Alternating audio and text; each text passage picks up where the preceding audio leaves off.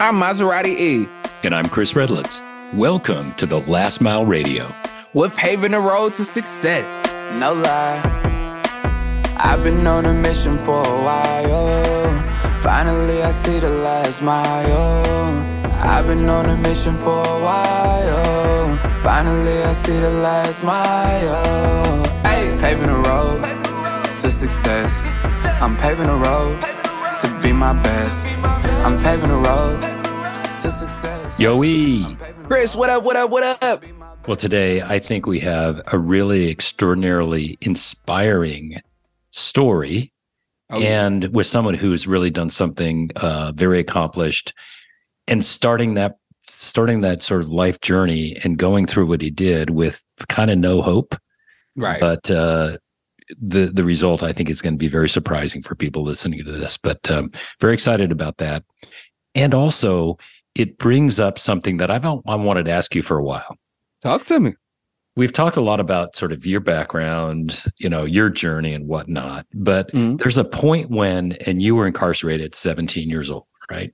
Right. There's a point when you have to stand in court. First, there's a verdict, and then there's a sentencing. When you're standing in front of the judge, and the judge says you're going to serve X amount of time, what goes through your mind at that point? Because the judge gave you basically a 10 year sentence. Right. What goes in your 17? So when you're 17, 10 years seems like a lifetime. Oh, definitely. So what goes through your mind when you're standing there? Because we're going to talk to our guest about this too, who had a much longer sentence. But what what is that like?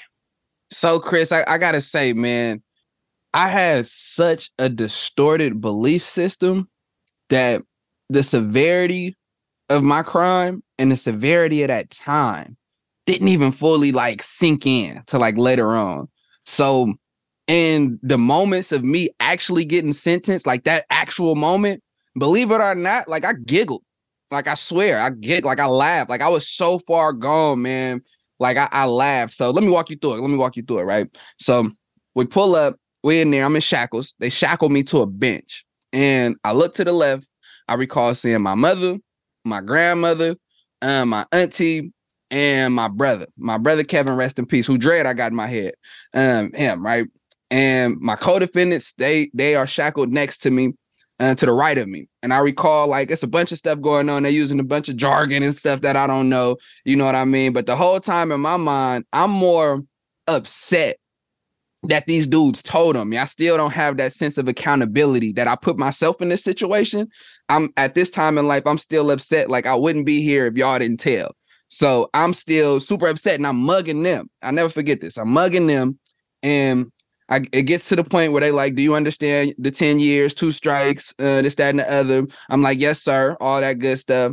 And I go from mugging them to looking to the left and I see my brother and he looks like he's gonna cry. Mind you, he's a year older than me. So his, his level of understanding was, I guess, a year more advanced, and he understood the severity of what was actually taking place. So he looked like he finna cry. Mom's is already crying, Granny already crying, uh, they already in tears.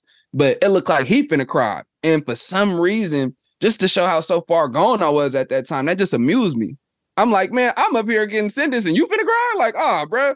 And that just made me laugh. And I recall like literally getting sentenced and laughing in the courtroom.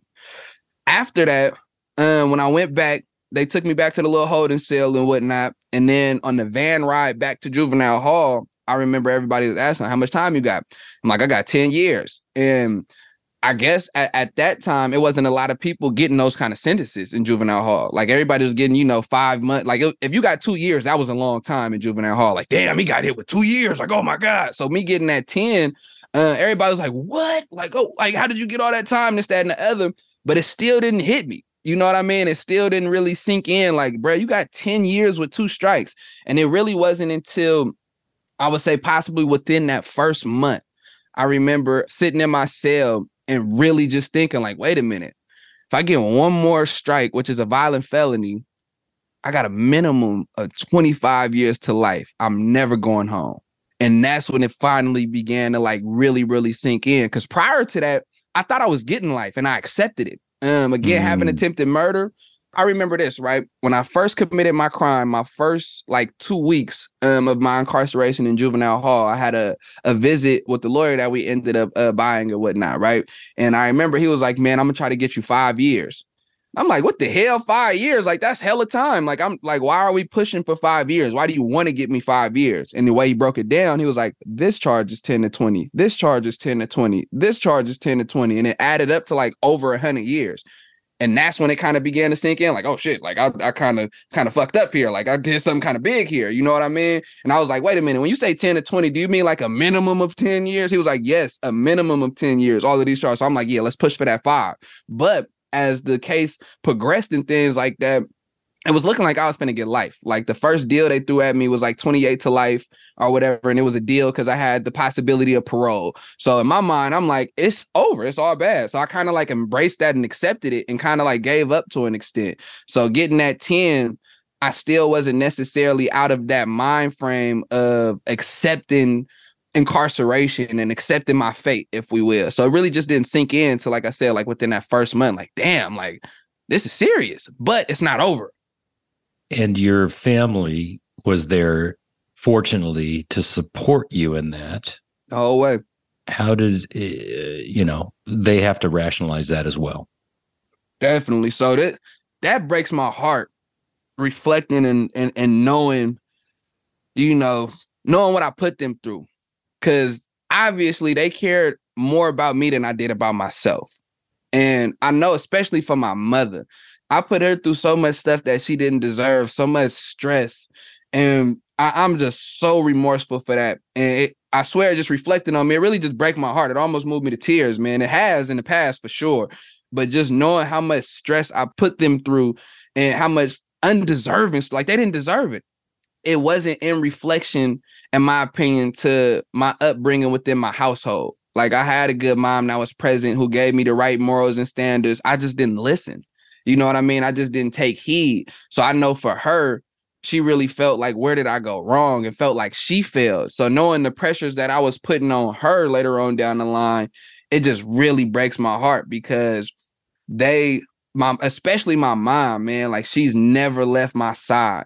Like they they could send me to Timbuktu. She's gonna be there. You know what I mean? Like no matter what I've done, no matter what I've put her through, she's always been by my side. So that unwavering support, you know what I mean, was was, was big. But I wasn't I wasn't in a mind frame to really understand that and appreciate that. Right. And, right. And I really took it for granted. Well, I know your mom's really proud of you now, oh, for sure. She's very definitely. proud of you now. Um, so there is, you know, that's the silver lining of this that she supported you, but she's super proud of you and and you've got great family support today. Sort of transitioning to our guest. Absolutely. Um, again, I mentioned at the top that, you know, this is a, a very inspirational story, a story arc that unfortunately is is pretty common. Right. The end result is not so common. So we're talking about Jared Nava, Absolutely. who was sentenced to 162 years. Right. And maybe just give us a little more background uh, about Jared. Absolutely, absolutely. So Jared committed his crime very young as well, just like me, was 17 years old, and he's actually featured in a documentary, a very, very powerful documentary produced by Scott Budnick. Shout out Scotty B who we've had on the show before as well. Um, so be sure to check out the documentary. They call us monsters. Last time I seen it, it was on Amazon Prime. So be sure to check that out. But he ultimately, like you just said, man, was sentenced to 162 years.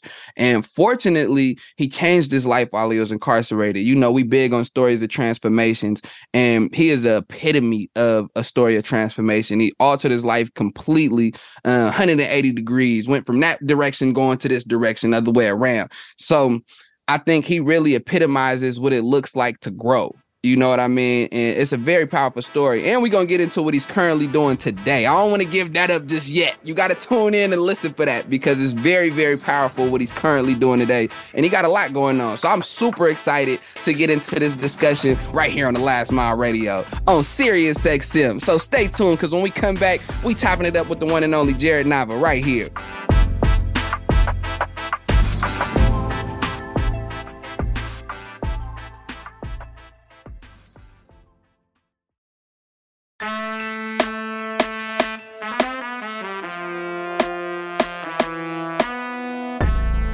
Yes, yes, yes, and we are back. We are back. You are tuned in to the Last Mile Radio right here on Sirius XM. It's about to go down. Chris, we got another guest in the house like teeth in your mouth. It's finna get real. Who we got today, Chris? Today, we have a super interesting story and someone who's done a phenomenal um, sort of transformation. We have Jared Nava with us today on the Last Mile Radio. Welcome, Jared. Good morning. Thanks for having me on, guys. I appreciate it. Absolutely, absolutely, man. I'm excited to get into your story, man. I'm excited to have this discussion, man. So again, welcome to the Last Mile Radio, man. I'm Juice. so, Jared, it's it's uh, it's always helpful, certainly as we go through the story arc of your life, to understand sort of the background, sort of where this sort of whole journey started.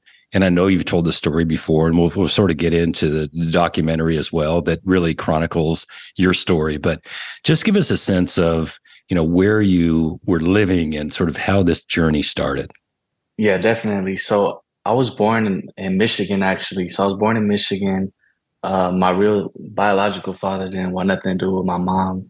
So she had me at a, at a young age despite um, all the all the consultation around her telling her that she should abort me. She uh, she stood it out and had me at 19 um, shortly after that she joined the navy to kind of sustain and, and build a life for us so she joined the Navy and moved to Washington.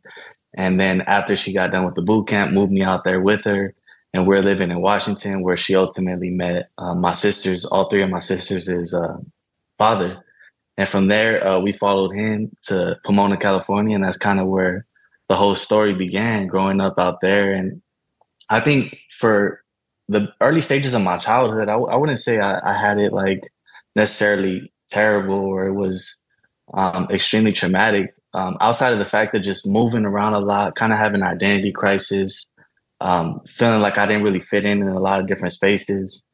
But uh, in those young ages, like the biggest thing for me was sports. Like they put me in sports, and that's just where I thrived. That's where I thrived. That's where I was the most successful. But I was a lot older than my sisters, so my sisters like there was a little bit of a disconnect. My sisters are five and then I uh, five years younger than me, and then I have uh, two sisters who are twins who are seven years younger than me. So I kind of was already like I had to grow up fast. I was kind of put in that role where it's like you're the big brother, you got to take care of them, and um, that's kind of that's kind of like the fam- the family dynamic. And then uh, my parents being young and trying to kind of figure out and do the best with what they had, they kind of they had their struggles. You know, they had domestic violence, they had uh, you know short tempers, things that they just you know they they weren't really taught how to be the best uh, parents and and doing it young with four kids i think was a struggle.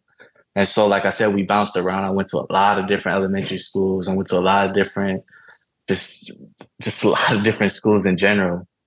And then um ultimately when i was um 13 it's kind of like the the moment in my life where in the documentary they call us monsters we we wrote a piece on like the loss of innocence Mm-hmm. And so for me, like my my first like real loss of innocence was like witnessing my stepfather trying to take his life.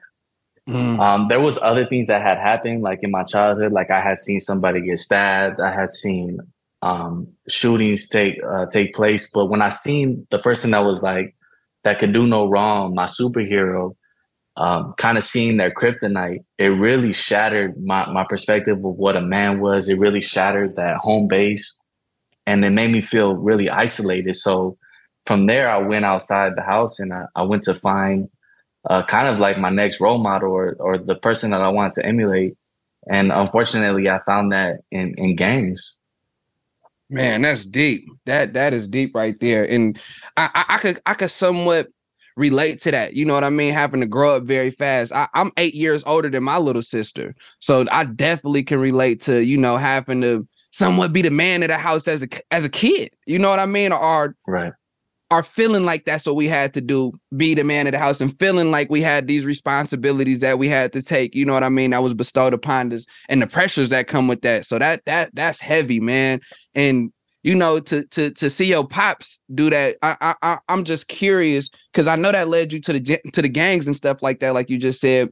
But was that was that influence still there? You know, did that completely sever y'all connection, or did he still have that that influence over you? You know what I mean, as far as you know that father figure, if we will.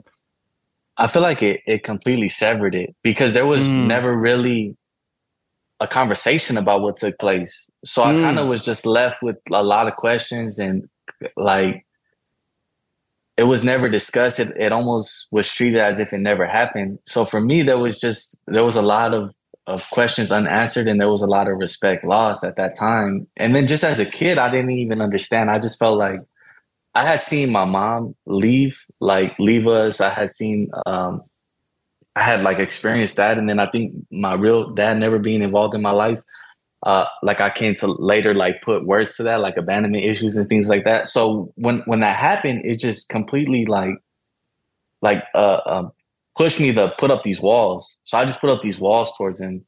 And so it just was at that point, it was just like me trying to just look out for my sisters. I felt like I was the only one left there for my sisters.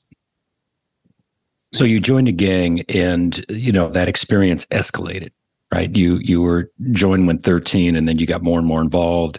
It led to the the instant that got you incarcerated. How did that evolution, sort of in that gang involvement, continue to escalate? Well, I, I didn't even end up actually making decisions to join the gang until I was like about 16. So um during that period of time, like I was around all the same people. Like it's just that was like my circle growing up. And um so after that, I had experienced that with my my stepdad. Um, I would I was working like I was working a lot. I used to go door to door selling like uh, newspaper subscriptions, or I used to sell little coupon books. I used to sell every like any and everything you could think of. I used to go door to door and sell, and so that was kind of my escape. So I would do that, and then it, it got to the point where I was just like, I kind of felt burnt out, and I just wanted to be reckless. I wanted to be a kid. I wanted to just not have to worry about anything. So then that's when I joined um, the gang when I was about 16. And at that time, I think I was just filled with so much hatred. And I had experienced a lot of stuff just growing up, like uh, fights. And I just had a lot of anger that I didn't know how to deal with. And I think a lot of it was was fear too. Like I didn't want to be victimized. I seen a lot of people be victimized where I grew up. And so I seen um, joining this gang as a means or an outlet to let out my anger, to develop a sense of identity and then to to have purpose like i think a lot of times people don't understand like a lot of young people join gangs because it provides you with a sense of purpose like you you almost it's like almost like an alter ego you get a new a new nickname you get respect you get all these things it's like a warped sense right but it provides all these things for you and as a kid when you're powerless or you have no control and then you join this and now you have all this control and you you're given weapons that kind of uh, level out the playing field, even if you're you're coming across adults. It just it's like empowering in a sense. Definitely warped, 100 percent warped. But at, at that age, the mindset, like it, it seems like it's the answer to all your problems. And then it got to the point where you got carried away, and and it led to you going to prison. Can you just talk a little bit about that? Yeah, 100 percent. So, um, I learned quickly that the more violent you are, the more you're you're feared or respected, and the less people mess with you. So, um, along with all the things that I was experiencing, I just I, I, I unleashed that onto to everybody that I came across, and so really it was just an insecure kid who was just hurting people. Like like they say, like hurt people hurt people, right? Like the like Yeah. that cliche saying, but it's so real Yeah. because everybody I was coming across, I just wanted them to feel my pain. And so ultimately, um, I committed uh, four attempted murders, and Yesenia Castro was was paralyzed as a result of that. And I was arrested a week later. I was tried as an adult. Um, my first um, time ever going to jail. I stepped into um, I stepped into the uh, juvenile hall, and they're like, my first court date. They're like, you're facing 100 plus years to life. That is crazy. That's crazy. And ultimately, you were sentenced to 162 years. Yeah, ultimately, I got sentenced to 162 years to life. That's crazy, man. So so let's take let's take it back. Let's take it back. I want to take it back to um to the doc, man. They call us monsters. Um, man, that's such a powerful doc, bro. Such a powerful doc. What what was that like for you, and and how did that impact you? Um, that period of time, honestly, I didn't understand like the documentary as far as the impact it would have, but I just I'm so grateful for Scott for Scott Budnick, like because what a lot of people don't know, and I haven't haven't shared is prior to even being in the Inside Out Writers class, I was housed um, in the shoe, basically in juvenile hall. Like I was housed indefinitely till I turned eight till I turned 18. I was transferred to prison. And Scott came and talked to me. He's like, Is this what you want to do? Like, do you want to just be up here and be isolated from everybody and not program and be fighting? Or you could come back down into the unit and join my writing class. And I was like, all right. You know, like this is the first time somebody was showing interest and somebody was showing that they cared in a long time. And so I took a shot on it and I joined that writing class. And that was the that was my new escape was writing poetry every weekend, every Saturday. And then when they offered the opportunity to um, participate in the documentary, I jumped on it like, yeah, let's do it. But during that period of time, I was I was wilding out. Like like a lot of people don't know. Like I was getting high during like the whole first portion of the documentary. I was getting high like every day. Um, I just wasn't taking it serious at all. And then Scott came and hollered at me again, like, "Hey man, like I offered this opportunity to you. Like, what's going on? Like, right, get, get, it together. what's, what's up?" and so I kind of had to. I had to like I had to get it together. And and now when I watch the documentary, I could see the change in myself like right. I can watch myself put on the mask from the opening scene where we're talking, where we're rolling the ball around. Like I could see myself putting up this mask, like the insecure kid. I could see it, and so it's it's very like eye opening now because now when I speak to young people, I go in the like I see through it. Like I'm like I remember I was you. Like I remember being that kid just hiding from reality and. Ooh, yeah, yeah. man. That, I, I kid you not, man. That just gave me chills, bro. Cause I just I just recently watched it and I, I had a somewhat similar experience. Now, my, my sentencing wasn't as severe, but I did fully believe that I was going to get life in prison. I did not think that it was no way that I was only going to get sentenced to 10 years, um, which ultimately I got sentenced to, but I thought I was getting life. And I, I wasn't able to take it as serious in the times that it was taking place neither. And that's that's that mask you're referring to, right? I think that's one of our defense mechanisms of like laughing it off and trying to, you know, mitigate the severity of the situation. And watching you, man, it really brought me back to that to those moments of being sentenced. Like, like in, in the film when you were getting sentenced, uh, I, am curious to know like what was going through your mind in those moments because you was like brushing it off and laughing, and I did something very similar. Like when they was asking me like, do I understand the severity of my crime and how much time I'm getting and all that, I kind of like shrugged it off and laughed. And I recall looking at my brother um, who who was in the court, and it looked like he was finna cry, and that amused me for some reason. But now, you know, reflecting, I see that that was just like my defense mechanism, you know, to laugh, and I was just very immature when it came to my feelings and how I responded to it. So I'm just curious, you know, for you in that moment, receiving such a severe sentence, man, to like brush it off and laugh, like what was going through your head? Honestly, uh, what they don't capture too is when I lost trial, when I actually got the guilty verdict that's what broke me. Like mm. that that that's the part that really hit me because the number didn't I didn't I didn't fully grasp a number. I just figured if I lost trial and got life, it was over with. It could have been 10 to life, it could have been a million to life. When I lost trial and they read the guilty verdict, that's when it like really um, broke me. And I remember the sheriff carrying me out the room and I wanted to break down crying. You know, you get that well in, in, in, your throat, and you just my face got tight, like I wanted to cry. And I didn't mm-hmm. even allow myself to feel it in that moment because I was like, oh, I can't cry in front of the police. You know, like these these false, you know, um, beliefs that I had even as a as a young kid. So when I went to get sentenced, it was like I was with my co-defendant, and I was just continuing to put on this facade, like. Mm-hmm I, I, can't let them see me weak. I gotta be tough. I gotta I gotta take this time and I gotta take it on the chin and I just gotta eat it. You know, I like I was trying to be somebody I wasn't. I was trying right. to act like I was this tough guy and I was unfazed. But when I really sat and thought about the time that I got, it it broke my heart because not only the fact that I was never gonna go home again, but the fact that I did something that would equate to me getting that much time. Wow. That's crazy and and uh, I just wanted to make sure that we give proper um, proper props to Scott Budnick, who's been a guest on TLM Radio, and um, you know he's the founder of Anti Recidivism Coalition. Also, you know he'll produce the this documentary called "They Call Us Monsters," um, and someone who's been super active. And he started to do those writing um, workshops inside youth facilities. I think it's 15 years ago. I don't, it's it's been Right. a while, right? Um, and he constantly does it, and I think that I was I'm curious about that because I know when I uh, I walked into prison the first time before we started the last mile, no one knew me in prison. I didn't have any experience in prison. Um, and then people sort of hold you accountable. Like you said, Scott said, Hey, you got to get it together, man, if you want to continue to be in this program. As a young guy, how did you take that? Because here's someone like Scott or like me holding people accountable. They don't know us from from Adam, right? How did you take that and did that start your transformation? Or did it take multiple sort of times for people to say, hey, you got to get it together, Jared? Um, because again, you you have this mindset you're going to be in life, you're in prison for the rest of your life. So who cares, right? Scott's impact.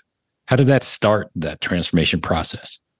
Yeah, definitely. Scott Scott was pivotal in just showing me something different. Like he would come and talk to us. The thing about Scott is he never like came with an iron fist at first. Like he came and he got to know you. He sat hmm. down and you would hear like, oh, this is this movie producer. And it's like that doesn't mean nothing to you when you're fighting life. But he didn't lead with that. He would come and be like, look at like I was in Puerto Rico and he'll show us pictures on the laptop. And he just like was opening up our minds to something that we never imagined like was something that anybody we knew would have ever experienced. So him just kind of building that rapport and then like I remember when I got my GED, like he came to the graduation in the juvenile hall, like he was just very present. Like he showed us that he cared and he would come and consistently every week, hey man, how you doing? Like how, what happened in court? How's this going? How's that going? Like he just like cared. And then at that time, like you just felt like you were on an island. And when you had anybody coming, like you like you held on to that to that like that life raft. And Scott was like that life raft in the beginning. And then um because I feel like somebody like him like showed so much love and care, like it it pushed and propelled me on a on a path of looking at two different routes. Whereas before I was just like, man, this is it is what it is. I gotta like go to prison now and I gotta just fall in line with what prison entails. Like I just I'm Mm. 18 and I just gotta fall in line. Like I had already got exposed to some of that in the county jails in LA County Jail at 18. And so going into prison, I was like, okay, it is what it is now. I, I got life. There's certain things expected of me. But in the back of my mind, I always knew like there was somebody who took interest in my life at the worst point in my life, at my rock bottom.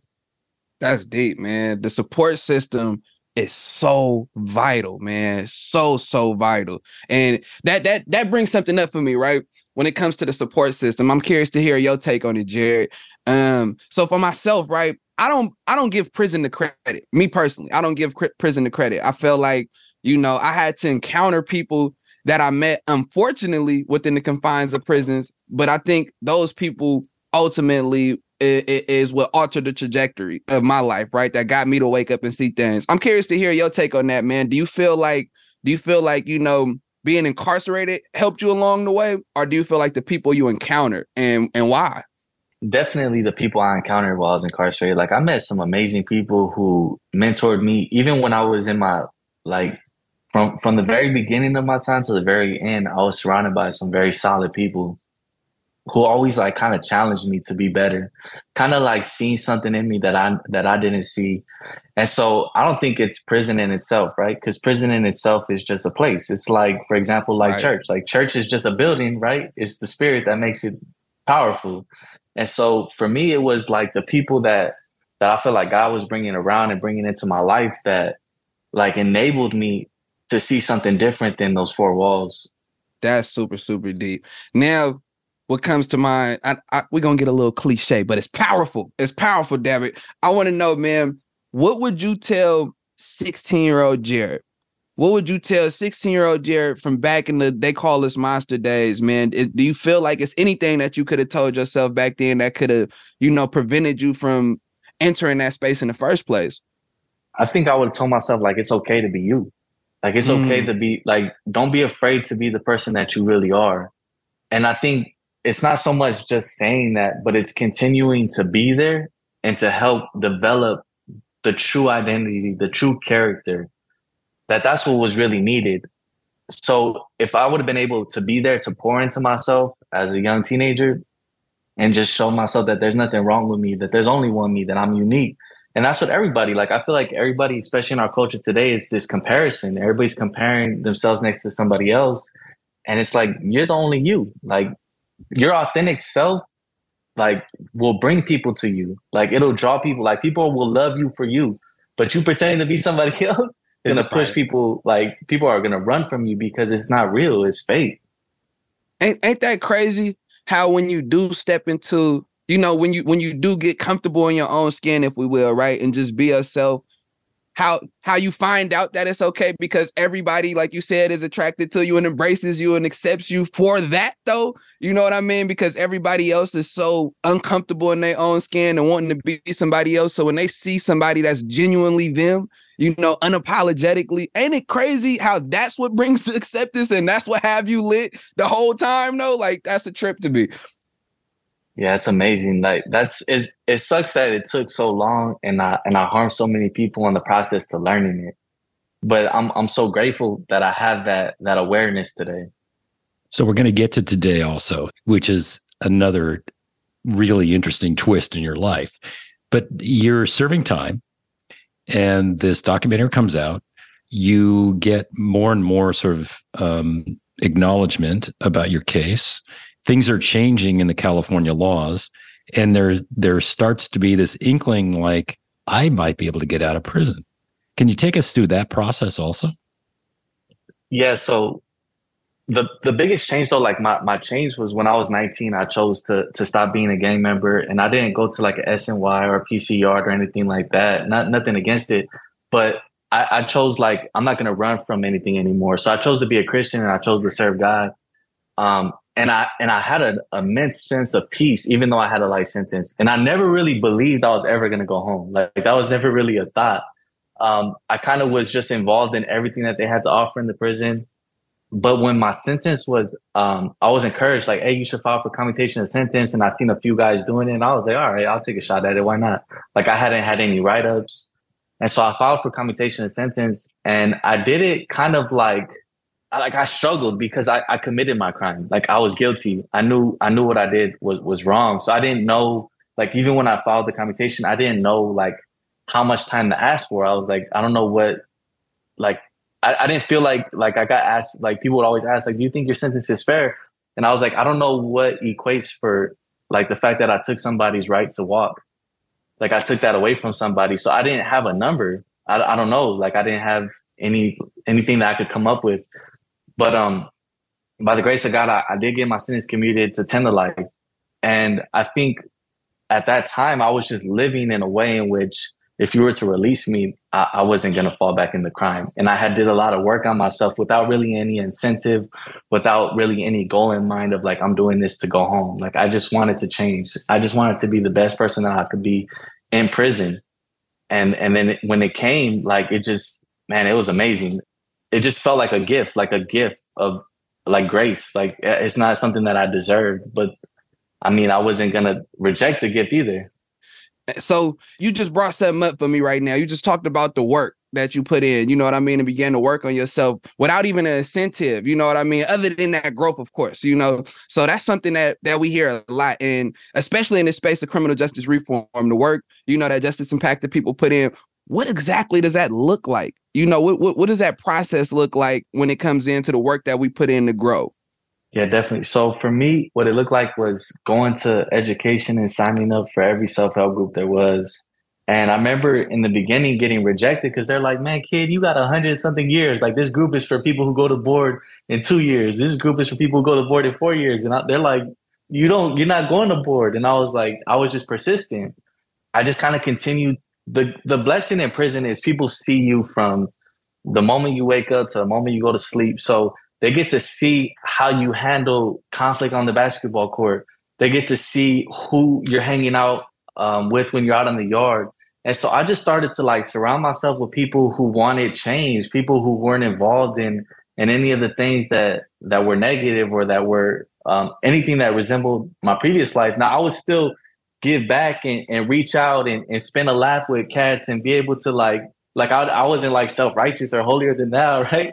But um I put myself in, in in spaces where I was I was dedicated to the change, and so like uh, everything about my my routine was just like consistent. Like I went to church every Sunday, I went to Bible study every Wednesday, I went to whatever groups I could get into, and I completed the groups and I participated in the groups, and I was just consistent. Like I didn't miss groups. I, I got into college, and I and I took college, and then um, in my cell time, like when I was inside that box, I spent time reading, I spent time writing, I spent time just really doing like a self inventory every night before I went to bed. I apologized to people that I ran into that I knew from juvenile hall or that I knew from the streets that I had caused harm to. I had the opportunity.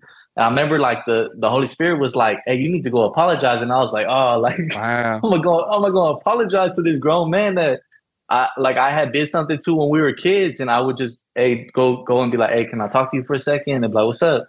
And I'm like, "Man, I like I apologize for you know when I got at you like this or when I did whatever I did in juvenile hall, you know, like I like I started taking accountability.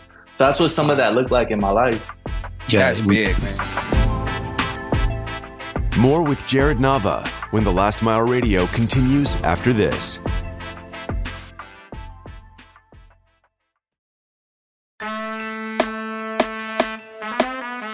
This is the Last Mile Radio with Chris Redlitz and Maserati E. Now, their conversation with Jared Nava continues. We talk a lot about doing the work. You just explain what doing the work is, right? To the T. I love that.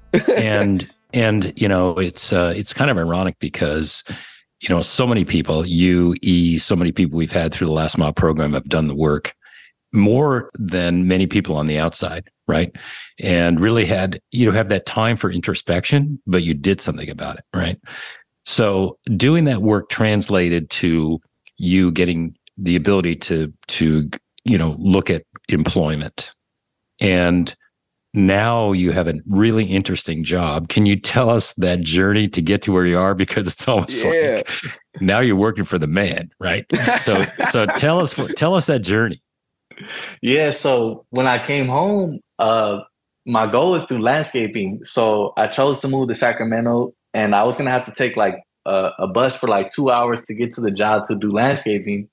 And I was talking to like my mentor, like I was talking to Scott, and I was talking to a few other people, and they were just like, "Yeah, it, kind of doesn't make sense. Like you're gonna be on the bus for four hours a day."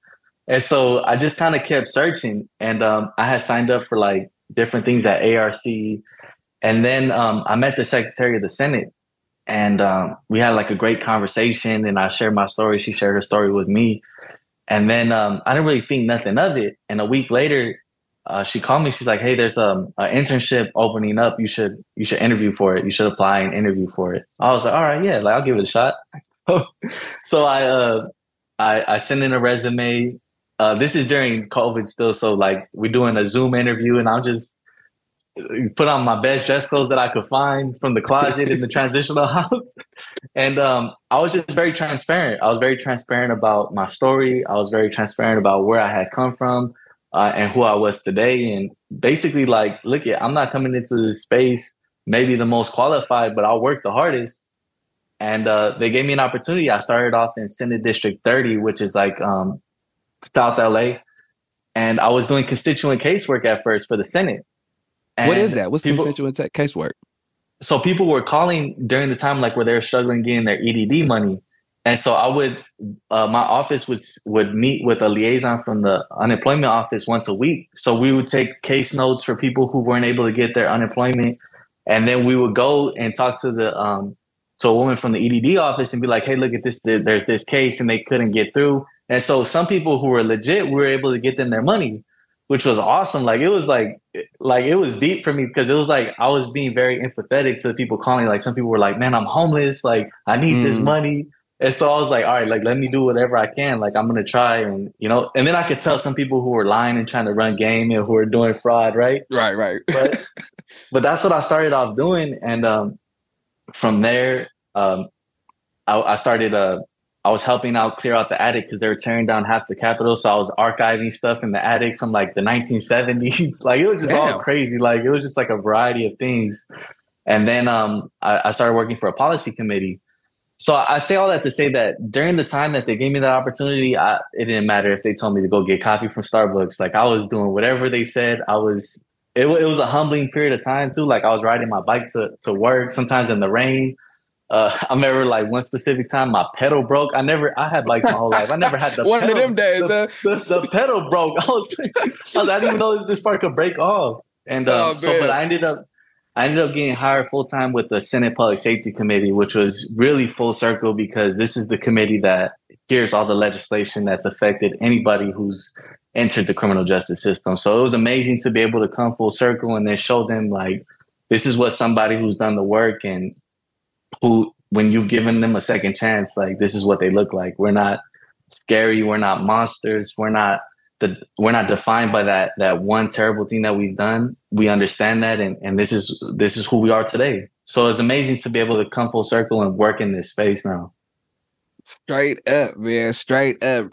You, you, Jared, you know firsthand what one of my mottos, man, breaking the mold, breaking the mold. But I, I think the time has come. So on the last mile radio, man, we give out flowers, my dude. We give out flowers. I think the time has come, it been came, but now I'm It's compelled. I gotta time. give you your flowers, Jared. I gotta give you flowers, man. The work that you've been doing, man, in your journey, dog. Like, oh my goodness. I could relate to it firsthand tremendously for sure. But it's so inspiring and motivating, man. And I just gotta salute you again, man, and just give you your flowers, man, on your journey, man, because it's real. You know what I mean? Like I know you personally. It's not a game. It's not a. It's not a gimmick. It's real, man, and it's very powerful for sure. So gotta give you your flowers, dog. Thank you. I appreciate it. I appreciate it a lot.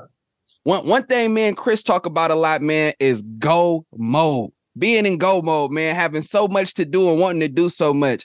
Um, when I first got out, bruh, like I couldn't say no to nothing. I I, I kind of got to the point where I burnt out. But now I'm back working five jobs, back in go mode, and I figured it out, right? Figured out how to prioritize everything. I know you got a lot going on, man. So can you talk about what you what what all you have going on currently and how do you prioritize those things, man? How do you maintain in go mode without burning out, feeling like you're burning the candle on both ends? Absolutely. So, um, apart from work, um, I'm going to Sac State. I'm pursuing my degree in uh, criminal justice, my bachelor's. I'm in my senior year, so I should walk this next year, which I'm super excited about. School's felt like it's been Hey. just going for forever. and um, outside of that, just doing a lot of community work, going into juvenile halls, going into prison. I went into San Quentin last week, and it was dope. Just spending time and and just like testimony. I'm a big believer in testimony. I'm a big believer in just sharing your story and and encouraging others. And because I, there was times in my in my journey where I didn't have hope, and hearing people come back in or share their testimony like reignited that and sparked that. So apart from that, like um, I'm heavily involved in my church. Um, we do like a men's group just to help men, you know, with with everyday things that that men face. And then uh, the way that I manage all that is I, I love what I do. It's not a job, like I, I love it, but I still take time. Like I still work out every morning. I still like go play ball. Like I still That's we still go self-care. uh, yeah, self care. We go on river uh, rafting trips. You know, like I, I'm not I'm not sh- stressing over this thing. Like I'm loving this stuff and I'm seeing the fruit of it um, every time I'm involved in it. So it's a passion. I think you have to love what you do, and if you don't love what you do, then you're not doing the right thing. So so true. Uh, that's So true. so true. I know E's living that for sure. Oh yeah, He does five things. He does five things. I I think TLM's most important, but I'm just biased there. Hey, de- D- TLM definitely at the top of the list, and, and self care is a must. But That but I can relate to that though, because it, it's really not like work. You know, this is so passionate for me, and that's one thing that I learned that I had to do to be able to maintain everything. I had to make sure whatever I'm doing, it actually matters to me. It's actually impactful. So everything that I do is based off of an impact that could be made, and that's what keeps the boat afloat, if we will. Right? That's what keeps that fuel, the fire burning, and don't feel like I'm burning out. Yeah, for sure, for sure. So you have a really unique perspective in our last question that we love to ask all of our guests, and we really appreciate you doing this because it really is inspiring. Yes. Um, but you know, from your perspective, there's many things that we would change the criminal justice system. But if there's one thing that really sticks out to you, what would that be? I think the the biggest thing that we can do right now, and it's something that's obtainable. It's not far off. I think we need to to look at um, people who are under the age of 26 who are sentenced to life without the possibility. I think we understand the brain science. I think that all that has been proven. And I'm not saying that we're just letting people go home, but I think after 25 years, if you were under 26 when you committed your crime, at least at least give somebody an opportunity to show if they've changed. Because when you send somebody in uh, young like that and say you're never going to get out, it's just the culture that we're creating. And I feel like we've done so much work in California that we can give these individuals an opportunity to present themselves to the board. And the board has been pretty flawless in who they allow home and the success rate of people who've come home. Absolutely. Couldn't agree more. I mean, we've seen so many people. I remember the um, the first time that we uh, started the last mile. We had seven guys. We started just with seven guys in San Quentin. Now it's obviously gone across the country, but um, six of those were lifers. Five of those are now home, right? And part of that is just the work. We talked again about the work. They did the work, went from the board, and now they're all doing extraordinarily well. So I absolutely agree with you. Definitely. You, you know, Chris, speaking speaking of the work, I just want to say this, man, before we get up out of here. Speaking of the work, I think that just really goes to show again, you know, people like me and Jared and and many uh, many uh, many more of us. Chris, you know, it's like literally thousands, you know what I mean? But we are not the exception. We are literally the reflection of what happens when you know your community invests in you and afforded the opportunity to shine. Like we are the reflection of that. So I think that's one thing that we definitely need to continue to see, you know, keep affording those opportunities to shine. I totally agree. but uh, but again, Jared, really appreciate it. I'm we're going to be talking to you again. I'm sure I'm going to see you uh, at some point here down the road. Uh, but we really appreciate you sharing your story. Absolutely. Thanks for having me on, you guys. Absolutely, absolutely appreciate you again. Got to give you your flowers, man. Thank you for your vulnerability. You know, thank you for sharing your journey with us, man. And again, just got to give you your flowers. One thing I say all the time, and I really mean it, man. Presence is priceless. So thank you so much for being present with us, man. For real, because it's powerful.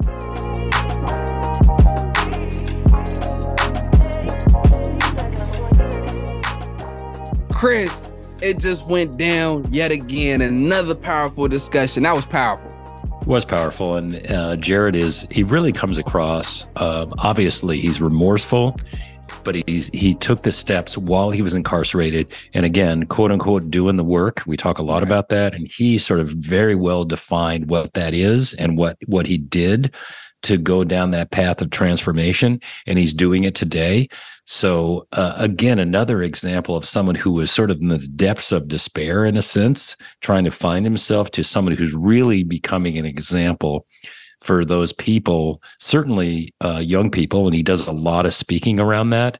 But also, just you know, people that he works with today see his work ethic and commitment. Oh, definitely. He he definitely put in the work he was able to define it like no other. First and foremost, I think that just goes to show the level of understanding. And one thing that's important about the level of understanding, when you understand, you can execute. And that's what he was able to do. But ultimately, when you understand, you can teach. And that's another thing he's been able to do that's extremely powerful. And why, in my opinion, stories of transformation matter so much. Cause it's not like I was bad, went to prison, now I'm good. It's like, no, it was this very long and intense journey that takes place to get you from A to Z. So to be able to capture that, that ultimately offers tools for others to take away without having to go through that intense, harsh experience. So that's extremely powerful to me. And I, am I'm, I'm very grateful, you know what I mean, for, for Jared and all that he's doing. And that's something as you know, I could definitely relate to. Got pretty similar experiences. Um, like my my crime or, or my sentencing of my crime wasn't as severe, should I say, but I think it's still a lot of similarities there. You know, going down at such an early age, at 17 exactly,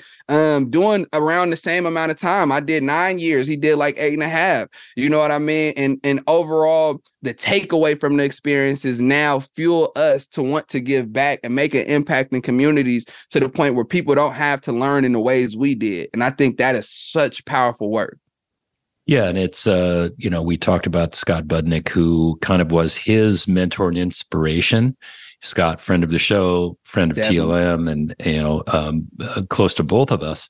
But but I also felt that too. Like you know, when I would go into San Quentin and and you know, there was a lot of times where you'd be speaking and you'd be going through this, especially when we were doing our initial programs, and you'd see that light bulb go on, right? Right you someone to have that literally have an epiphany that time and and that i think jared experienced when he was held accountable and then he realized hey somebody cares Right. Right. And one of the most dramatic things for me early on was, you know, one of the guys came up in San Quentin, and this is very early when we were doing um, our entrepreneurship program. And he said, Chris, I know you're trying to get us work and get us jobs when we get out. But just the fact that you care and you're treating like us like human beings, you give me hope. For real. And that's pretty profound when you're again, I was not that experienced in in working in prison. I realized the baseline of just giving someone support is really meaningful. Hundred percent, hundred percent. The support system is vital. I mean, it's a hundred percent vital when it comes to the growth, especially especially the growth of people coming from a justice impacted experience. Right, that support system is vital. In my opinion, it's not prison.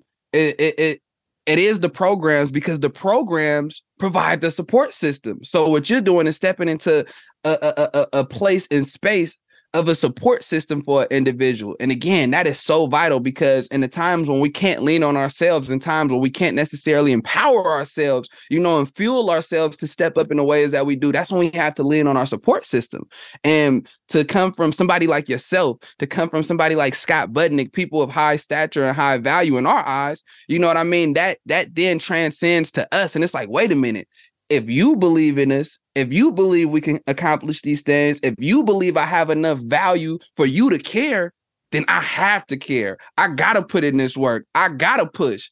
Cause now I can't let you down because you see something in me that I didn't even see in myself. And once that gets sparked and that fuel and that fire, you know, is set ablaze, it's very difficult to put that one out for sure. Yeah, and it's it's funny because it's mutual. Like I get energy from that. Like people ask, "What's the driver?" The driver is when you see those results. That's what keeps me inspired, right? So it, it's a mutual thing on both sides.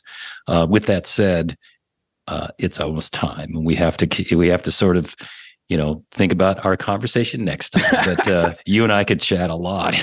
Absolutely. on this subject already. You know that's what we can do, Chris, for sure. You definitely know that for sure. But you know what we do at this time, Chris? We gotta give some flowers, man. I gotta give you your flowers, man. You always show up, always show out, extremely consistent, man. So I gotta give you your flowers, man. All right, man. I really appreciate it. And as always, back at you. And I appreciate it as well. And I'm gonna accept my flowers. And speaking of flowers, I gotta give you your flowers. You who tuned in with us, thank you so much. Y'all know I say it all the time. Presence is priceless. So thank you so much for being present with us. Again, this is a journey, and we are so grateful to have you a part of this. And we would love to hear from you. We would love to hear from you. So be sure to tap in. Let us know what you like. Let us know what you don't like. Let us know what you want to hear us talk about. Get involved. And be sure to tap in at thelastmileradio.org. And if you want to hear this show or any show anytime, you can download the SiriusXM app. Oh, yeah. I'm Maserati E. And I'm Chris Redlitz. And this is The Last Mile Radio on SiriusXM. No lie. Hey, I've been on a journey for a while. Finally, I see the last mile. I've been on a journey for a while. Finally, I see the last mile. I'm paving the road to success. Hey, I'm paving the road to the best. Wait, I'm paving the road to success. Hey, I'm paving the road to the best. Wait, no lie to the best way to increase the success rate. Define odds against us even when it's unexpected. Changing the world by changing the way we view the world. It's all perspective.